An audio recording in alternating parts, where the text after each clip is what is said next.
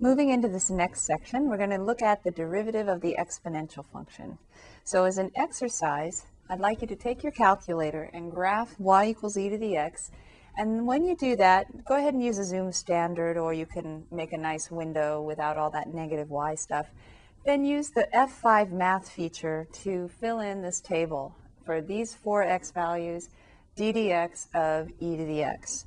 Write down what you get for each one of them and then come back and we'll uh, look at it. All right, coming back for the first one, x equals negative 1, you probably got something like 0.36788. But positive, not negative. For this one, x equals 0, did you get 1? And when x equals 1, did you get something approximately equal to 2.718 and so on? And when x is 2, did you get 7.8 something? 7.8, uh, oh, no, not 7.8, 7.3891. 7.3891, and so on. Did you get these numbers? And if you looked at the graph, Did you think about the reason I wanted you to graph is I wanted you to think about the fact that each one of these values is a derivative of the function at an x value, and another name for the derivative of the function at any particular x value is slope of the tangent line.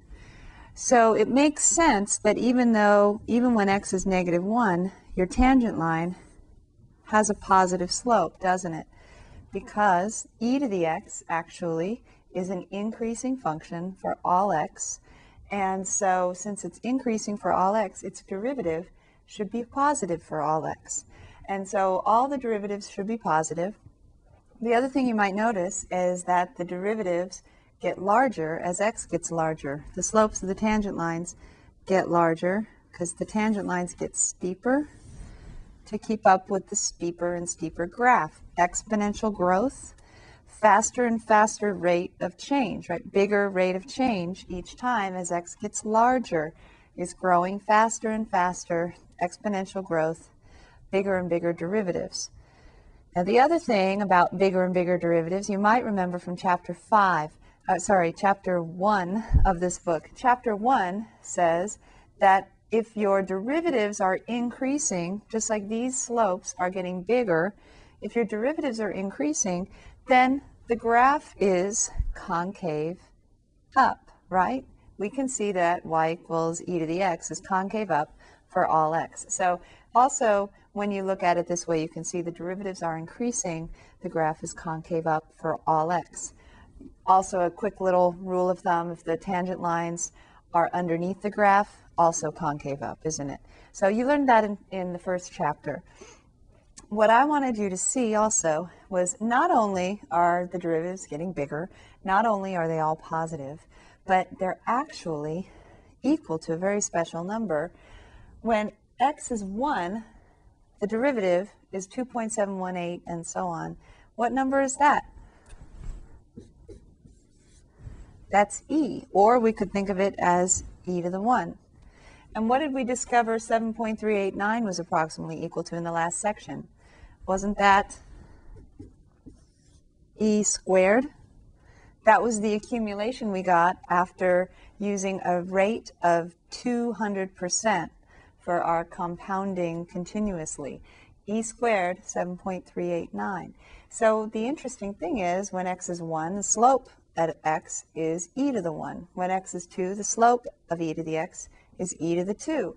When x is 0, the slope is 1. Thinking about it in terms of a base, e, e squared, e to the first, that is e to the 0, isn't it? And if you're curious about this one, go to the home screen and take e to the negative 1, which is the same as 1 over e, and see if you get approximately 0.36788. If you continue down x equals 3, x equals 4, you should get the slope is e cubed, e to the fourth, and for every discrete x value, you're going to see a power of e for your derivative. Uh, it's true for non-discrete x values too, it's just not as easy to see. So definitely it looks like the slope at x of e to the x is e to the x back again. The slope of the tangent line is just the same as the value of the function. When the value of the function is 1, so is the slope, it's 1.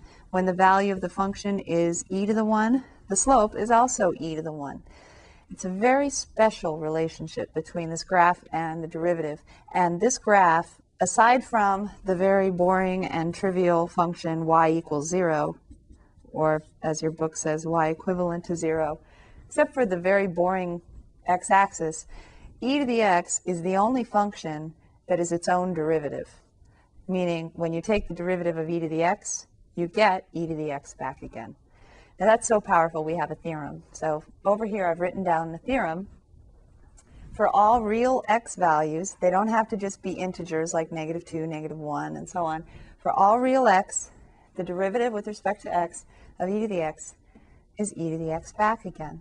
Now, you might be thinking, oh, good, this one's going to be a piece of cake, this section, because the derivative is going to be really easy. And the theorem, uh, the derivative with respect to x of c e to the x is c e to the x back again. So again, you might be thinking, okay, great, I can do that. I just copy it over. What's the point, right? Well, the point is um, twofold. Well, actually more than that. But for right now, the point is, first of all, they don't necessarily have to be just x in the exponent. You don't have to just have x in the exponent. And second of all, there's more to it than just copying over from one line to the next, right? The reason I had you look at the graph was to think about the slope of the tangent line at different values of x actually equals the y values of the same graph. And that's pretty neat. So let's look at an example and see if it always works that you just have to rewrite what you were given. Let's take f of x equals 5e to the 4x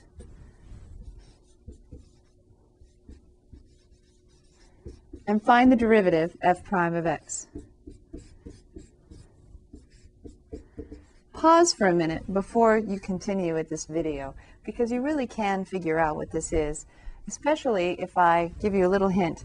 You don't get to just copy over 5e to the 4x, but it's not anything out of the ordinary from what you've been doing in your calculus career, especially if you think about this exponent as being equal to u, u equals 4x.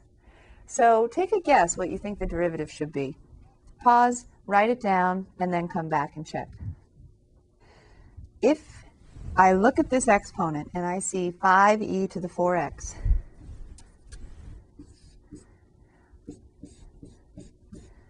because it's not just e to the x, I have to think about writing the 5, writing e to the 4x back again because an exponential function has itself in it as its own derivative. But this isn't e to the x, this is e to the u. And as we learned with the chain rule, the derivative of e to the u, just like with other functions, needs to be e to the u back again times du dx. So I have to write times the derivative of 4x, which is 4. So using the chain rule, it's almost like rewriting it, except I have one extra step. I have to differentiate the exponent and multiply that derivative by the rest of my derivative. So I have 5 times 4 is 20, e to the 4x equals f prime of x. So I think I hear another theorem coming on. The theorem for the derivative with respect to x of e to the u is e to the u back again, but not so fast. We still have to multiply by the derivative of u with respect to x. Because the exponent on e is not just x, I have to differentiate the exponent and multiply it by e to the u.